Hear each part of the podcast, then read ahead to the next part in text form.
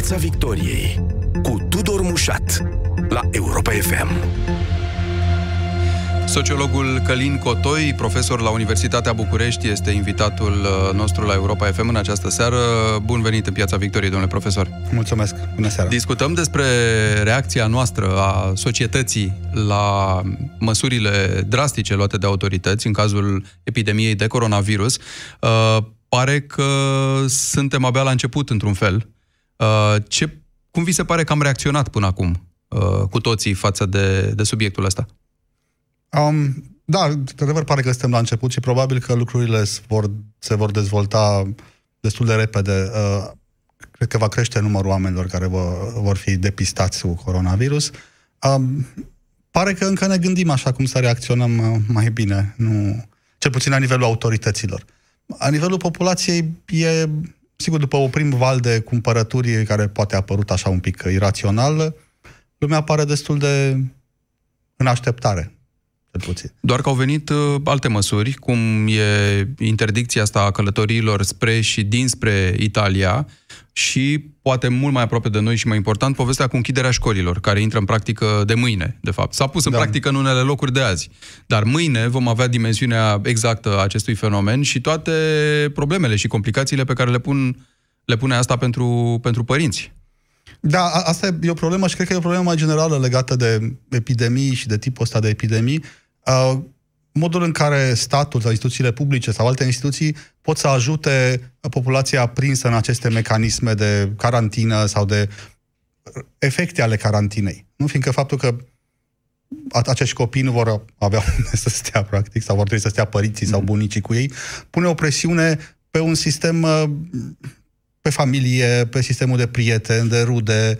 A, deci, cumva, statul pare că își derogă o parte din responsabilități a, a, apelând la sistemele E o măsură excesivă, asta vi se pare? Sau poate insuficient explicată? E de ce întreb? Să... Pentru că uh, mulți au avut această abordare. Ok, nu mergem la școală ca să nu răspândim toată povestea asta. Dar copiii vor sta realmente în casă? Pentru că copii, în cazul ăsta, înseamnă de la 2 la 18 ani.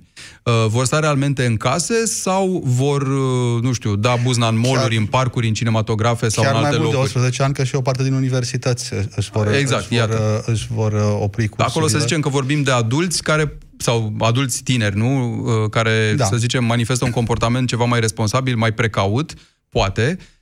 În cazul copiilor însă apare această problemă. Pe de o parte invadează alte spații dacă chiar vor sta acasă cei mai mici dintre ei, cu niște bunici care, înțelegem, sunt cei mai expuși, vârstnicii. Da, da. Problema cu situații din astea de care sunt de- declarate ca fiind de criză și ca fiind situații în care trebuie intervenit urgent, uh, foarte tehnic și prin intermediul experților, este că uh, deseori uh, pare că nu ne gândim la pasul 2 și 3, adică nu gândim foarte bine ce se întâmplă odată ce această să zicem, autoritatea crizei este pusă în funcțiune. Fiindcă mi se spune pe toate vocile și pe toate canalele că suntem în criză. Da? Ori asta înseamnă diferite lucruri. Când spui că ești în criză, de fapt, cineva înseamnă că are un proiect de acțiune și care are un proiect normativ, ne spune ce e bine și ce e rău. Uh, că, da, cumva um, trebuie cumva un pic gândite astea și poate chiar discutate. E chiar bine să folosești cuvântul criză la nivelul autorităților? Adică îmi imaginez că are două tăișuri. Pe de o parte, dacă auzi criză, zici e deja prea târziu. Sau, dacă auzi criză, te poți gândi, e o situație importantă care cere măsuri importante, excepționale și atunci uh, suntem cumva asigurați, așa că guvernul face chiar gesturi uh, dramatice, nu, drastice, de limitarea acestei crize. Cum credeți că e perceput? În care um, sens? Criza e un cuvânt foarte atractiv, adică e foarte greu să nu-l zici când ești acolo și ai o anumită autoritate, ai o putere. Uh, e foarte sexy să spui criză și să, să performezi criza asta și probabil că chiar suntem într-o criză, adică nu, nu neagă nimeni asta, doar că uh, crizele astea ar trebui poate un pic, uh, să zic așa, mai, mai discutate, gândite un pic mai, mai uh, pe termen mai lung sau mediu sau mai lung. Înțeleg că trebuie închise Probabil că așa trebuie, deci nu, nu sunt epidemiolog, n-aș putea să zic, dar se pare că, într-adevăr, e o soluție să Noi închidem... nu punem în discuție, atenție, uh, oportunitatea acestor măsuri luate de autorități. Noi discutăm acum impactul lor social și reacția de partea cealaltă, cumva. Reacția însemnând și întrebările care se pun și care uh, îi pot ajuta pe cei de la putere să uh, adapteze măsurile astea, nu? Să le facă un fine-tuning, să zicem, în funcție de reacția societății. Da, trebuie să ne, trebuie să ne gândim că um, în România, așa cum e ea acum, um, pare că încrederea în statul va deveni prin această criză, să zicem, prin această epidemie, statul va deveni mult mai vizibil decât era până acum. Cu ce are el bun și rău. Oamenii vor deveni mai dependenți de instituțiile statului decât până acum, cu ce aduce asta bun și rău. Oamenii par să nu aibă o mare bucurie în a se apropia de stat foarte tare și e clar că încearcă să, să folosească mai ales uh, familia ca plasă de siguranță uh, ultimă. Ceea ce da, e firesc cumva, e normal. Statul dar... e dezamăgit în multe rânduri, mai ales în ceea ce privește sistemul public de sănătate. Da, adică să ne gândim și la colectiv. Românul și, e... Adică sunt crize exact. în care, evident că statul pare că nu s-a descurcat.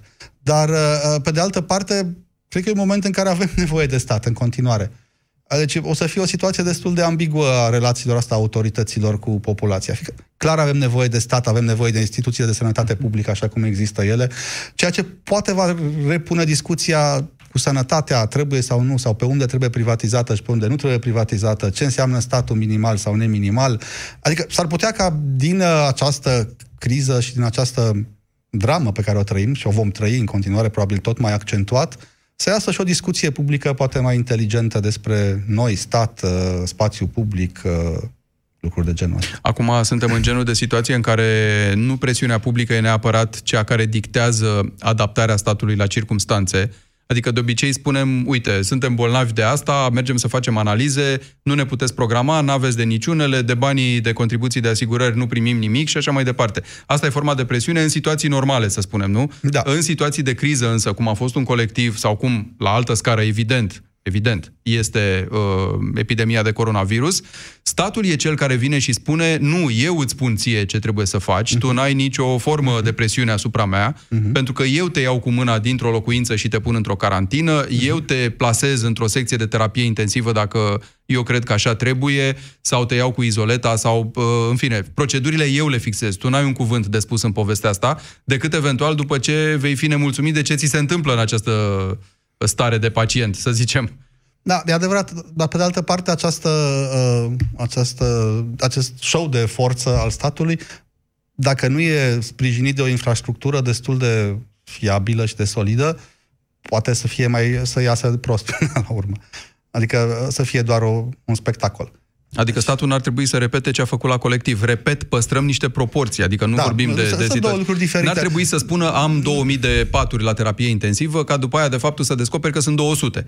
Da. Pentru că 2000 erau pentru toți bolnavii, nu pentru cei de coronavirus și... Da, da, da. da. Ai, sigur că pare că România acum se va confrunta cu, sau va avea un soi de test al uh, fiabilității a infrastructurii ei, cel puțin medicale, dar nu doar medicale dacă mm-hmm. criza asta se dovedește să fie cu adevărat uh, de amploarea care pare că o să o aibă, uh, va fi un test pentru modul în care statul, anumite instituții publice din statul român uh, reușesc să funcționeze.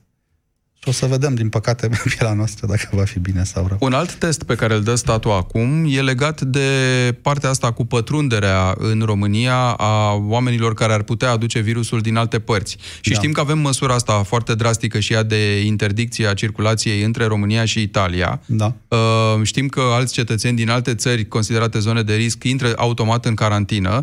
Acum, sigur, subiectul e sensibil. Relația noastră cu Italia, cea mai uh, populată țară din Europa de către români uh, e, e delicată, mai ales în contextul sărbătorilor de, de Paște care se apropie și atunci uh, cumva oamenii ăștia s-ar putea să se simtă inamicul public numărul unu, având în vedere și reacțiile din interiorul țării, nu? Pentru că de aici auzim numai apeluri la, la responsabilitate. Nu veniți aici să ne îmbolnăviți pe toți sau să vă îmbolnăviți familiile vulnerabile, adică vârstnicii. Uh, la care veniți, de fapt. Vreți să le faceți un bine, dar le veți face un rău. E de natură să-i ostilizeze asta, să, să creeze o, o animozitate uh, ciudată între poate. cei din țară și cei din, din diaspora? Se poate, plus că uh, riscul sau ceea ce se întâmplă de obicei cu epidemiile astea, că metafora asta a contagiunii ajunge să se întindă în zone foarte diverse.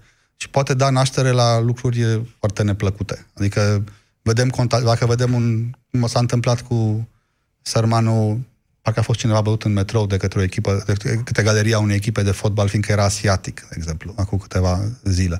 Deci, metafora asta contagiunii poate să dea la iveală niște tensiuni din societate și să niște să răbufnească niște agresiuni uh, foarte neplăcute și pe care s-ar putea să le să le vedem de acum înainte, legate de trebui, migranți. De... Da, cum ar trebui? Pentru că în cazul de față nu vorbim de migranți, aici vorbim despre niște oameni de care ne simțim da. foarte legați da. și tocmai asta e, e ciudățenia situației, că acum ei cumva sunt, uh, sau, probabil că se simt respinși. Uh, ce da, aveți cu noi? Că... Noi nu venim să vă îmbolnăvim cu bună știință. Păi da, dar asta faceți, de fapt, venind aici, e răspunsul nostru din interior. Da, și e cumva straniu că sunt acuzați acum că ar, că ar fi iraționali și de, dând o, de, exact. dovadă de un comportament total emotiv.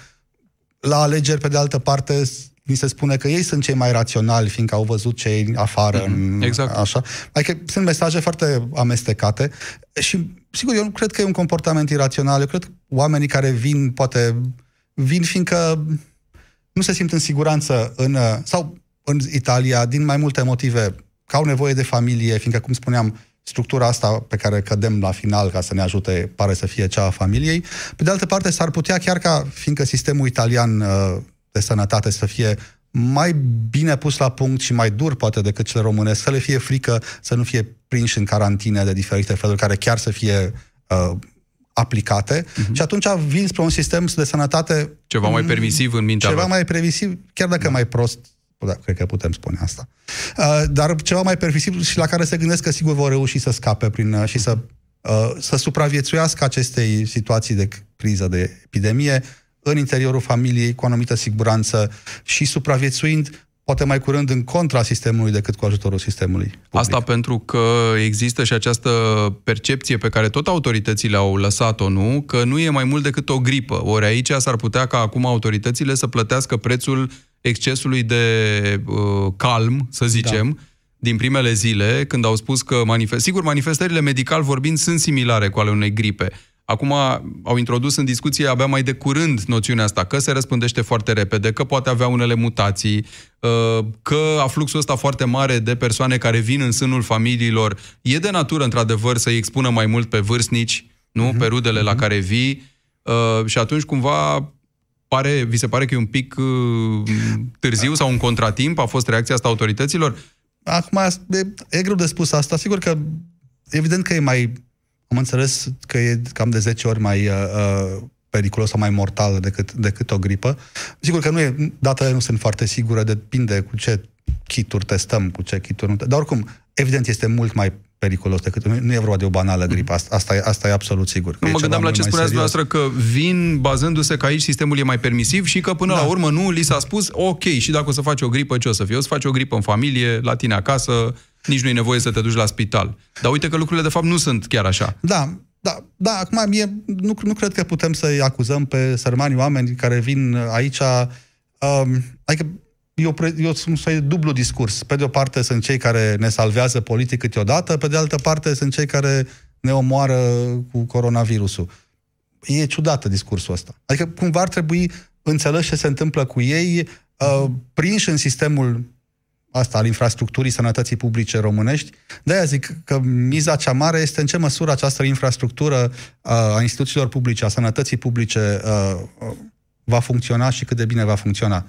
Dacă asta va funcționa bine, uh, cred că va reuși să rezolve și problema asta acestor migranți de-ai noștri, ca să zic mhm. așa, care care se întorc acasă. Discuția, domnule profesor Cotoi, are sens în momentul vorbirii doar în ceea ce îi privește pe cei care încearcă să ajungă aici uh, pe cale terestră, cu mijloace proprii. Da, da, pentru înțeles. că până și cursele regulate de autocare au fost suspendate unele dintre ele. Și atunci, de mhm. fapt, discuția e așa. Cei care insistați să veniți prin orice mijloace în România, sunteți, de fapt, cei responsabili. Cam ăsta e discursul. Pentru e că de... vi s-au tăiat avioanele, vi s-au tăiat autocarele și voi totuși insistați să veniți aici, ceea ce din start insistența asta miroase un pic a, a irresponsabilitate, nu? În percepția da, da, unora. Statul român care, într-un fel, profită totuși de oamenii ăștia de acolo, măcar că prin redevențe și prin faptul că trimit niște bani în țară, ar putea să încerce să le ofere un soi de ajutor, nu-mi dau seama exact cum.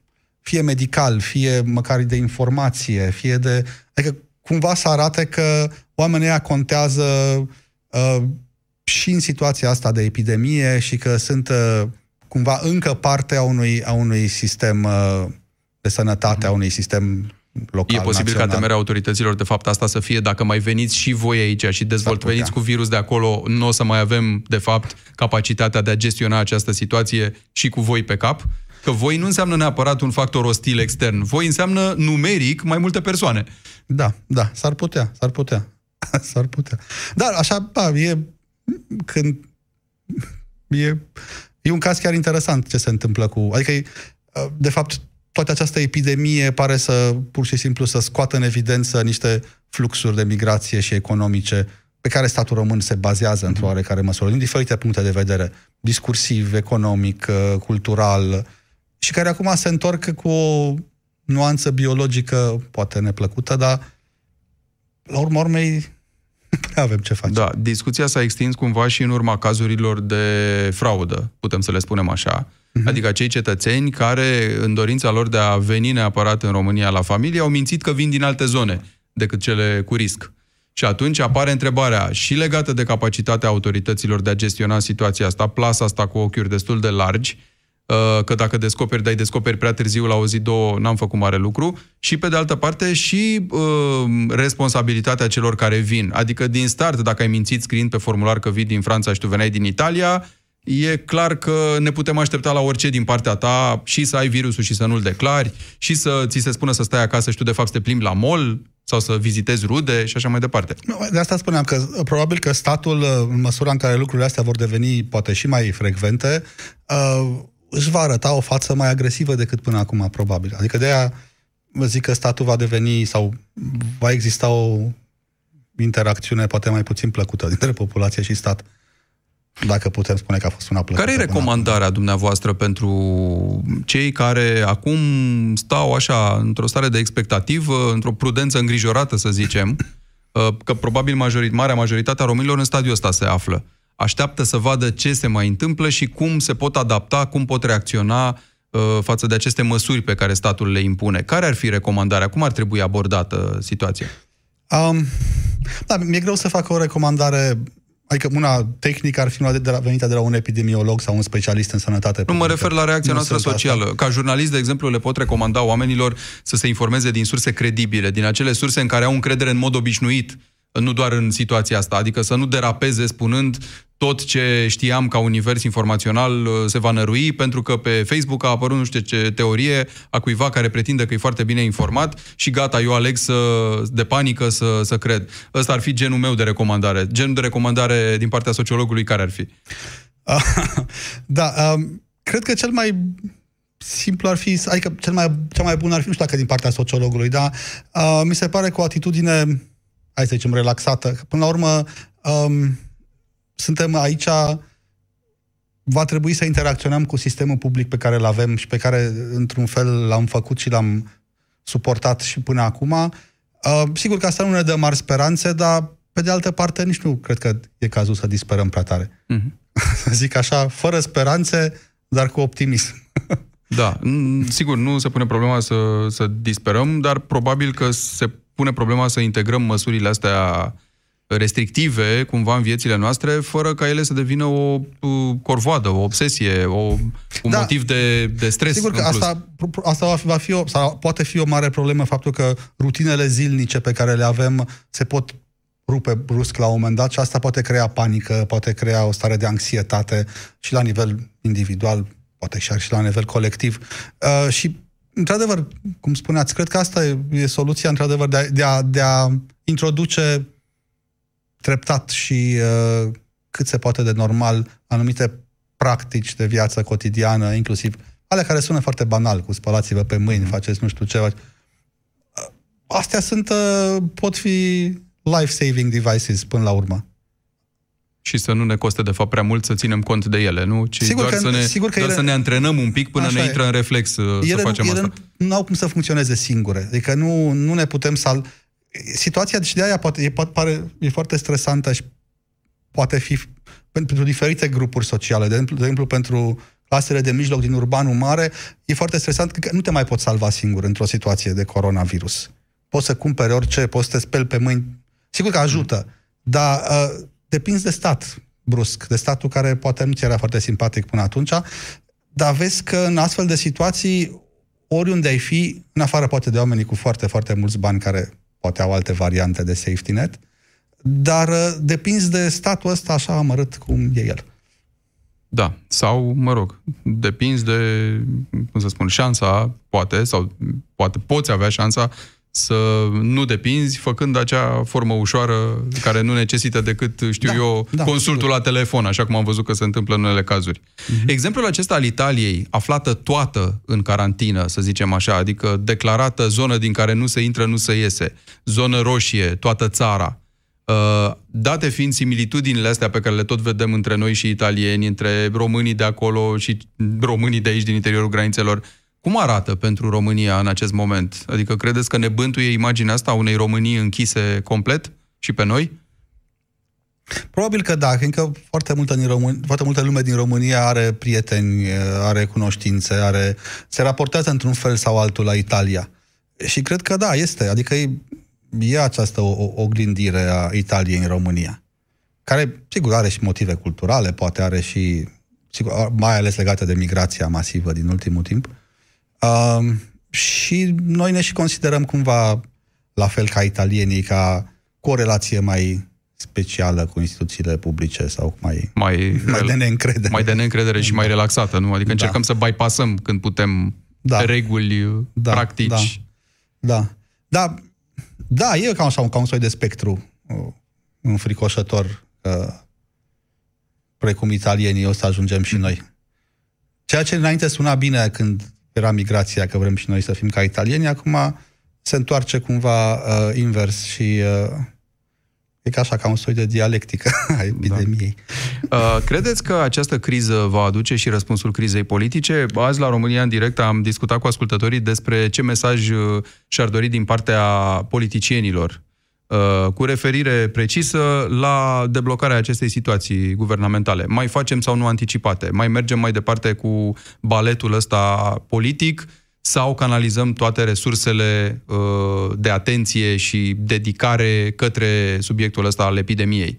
Uh, ce fel de proiecție vrea societatea în momentul de față? A unor politicieni care se dedică trup și suflet numai acestui subiect sau care uh, pot să continue discuția asta despre calculele lor politice și mai departe? Da, probabil că majoritatea politicienilor vor juca cartea responsabilității uh, de acum înainte, sau cel puțin pentru o perioadă. Acum uh, merită să fie, merită sau are, aduce dividende politice să fii, să pari responsabil și altruist. Deci ar putea să să vedem uh, tot mai mult altruism și responsabilitate în politica Dar cum faci asta dacă ești PSD, de exemplu, și ai spus că ție nu-ți place Florin Câțu și guvernul lui și că îl vei trânti? Acum, în schimb, îi inviți pe liberali să dea ei dovadă de responsabilitate și să-și voteze propriul guvern, adică să arate că ei chiar cred în propunerile pe care le fac. Că aici apare un fel de ipocrizie și balet, balet, joc, joc, da. Până unde îl mai înțelegem ca, ca joc și ce mai înțelegem din el? Acum, eu aș trata ca cu multă susceptibilitate orice, orice uh, apariție altruistă în spațiu politic românesc, de orice parte ar fi el. Adică oricine va spune acum că se sacrifică pentru binele uh, sau pentru sănătatea, nu neapărat pentru, pentru sănătatea poporului, putem să-l credem, dar uh, cred că putem avea și un pic de suspiciune. Și probabil că, într-un fel sau altul, și o să vedem în următoarele zile, această epidemie va fi folosită politic în diferite feluri. Chiar sunt curios. Dar nu e un pic paradoxal? Adică, pe de-o parte, spunem, domne, vrem ca vrem un guvern cu puteri de pline să fim siguri că nu e, nu e uh, atacat de nicio altă preocupare sau de vreo slăbiciune, de vreo vulnerabilitate. Pe de altă parte, uh, n-ar trebui să-i credem când spun că se dedică acestui subiect. Cum să ne poziționăm față de ei până la urmă? Acum depinde de ce înțelegem prin puteri de pline. Vrem, vrem, probabil că majoritatea lumii începe să vrea un guvern, să zic așa, care să guverneze într-un mod sistematic. Uh, asta cu puteri de pline e un pic ciudat. Adică de aia ziceam că există riscul unei, unor, unor mici derapaje autoritare, mai ales în situații în care pare că sănătatea, viața, moartea sunt puse în calcul uh, și atunci uh, cumva în scopul salvării sănătății sau a populației putem face felul de chestii pe care nu le mai discutăm, de fapt, până la capăt. Eu înțeleg teza dumneavoastră.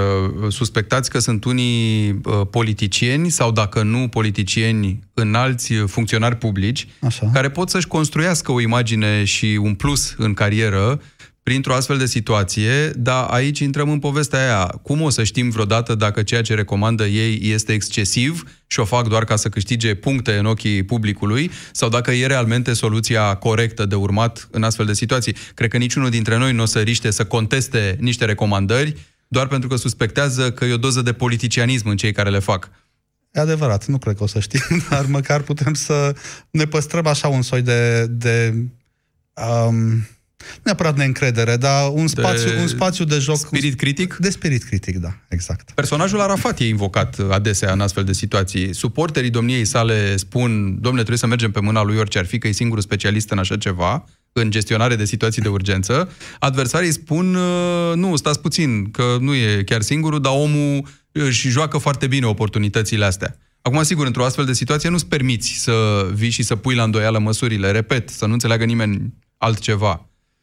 Ma, la urmă, mai, adică eu nu cred că trebuie să avem neapărat o problemă cu asta. Sigur că toată lumea, toți oamenii politici și chiar și Arafat, un om politic la urma urmei, își joacă cărțile cum poate de bine în contextul în care se află.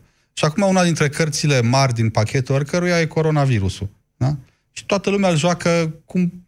Probabil că Arafat are, are un pachet mai bun, cu mai multe cărți de genul ăsta. Nu știu, mă gândesc. Faptul că le joacă, e firesc să le joace cumva. Uh, Cred că singura problemă este în ce măsură uh, există, sau acest joc are o susținere sau o bază în realitate și cum, cât de bine va rezista infrastructura medicală locală. Uh-huh.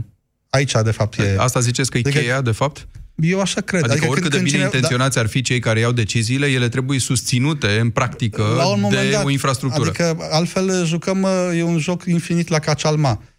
Uh, dar s-ar putea ca la un moment dat cineva să taie ca la poker și să mhm. ceară, mm. să vadă cărțile. Noi am văzut în primele zile de criză cum a funcționat povestea asta. Între momentul în care ai anunțat un ordin la televizor și ai zis că el e implementat, cel cu formularele din aeroport, și în mhm. momentul când el chiar s-a pus în practică, noi am văzut că au trecut aproape 12 ore, adică erau pasageri care veneau bine mersi și nimeni nu întreba nimic. Și care au venit să spună, să, cu filmări, cu tot ce trebuie, uh, ce discrepanță era între ce ziceau autoritățile și ce se întâmpla de fapt la aeroport.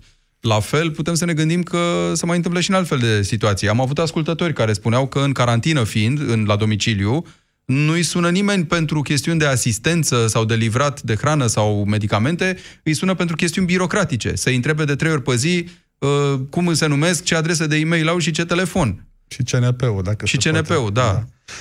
da. Adică, cred că o să vedem chestiile astea tot mai des.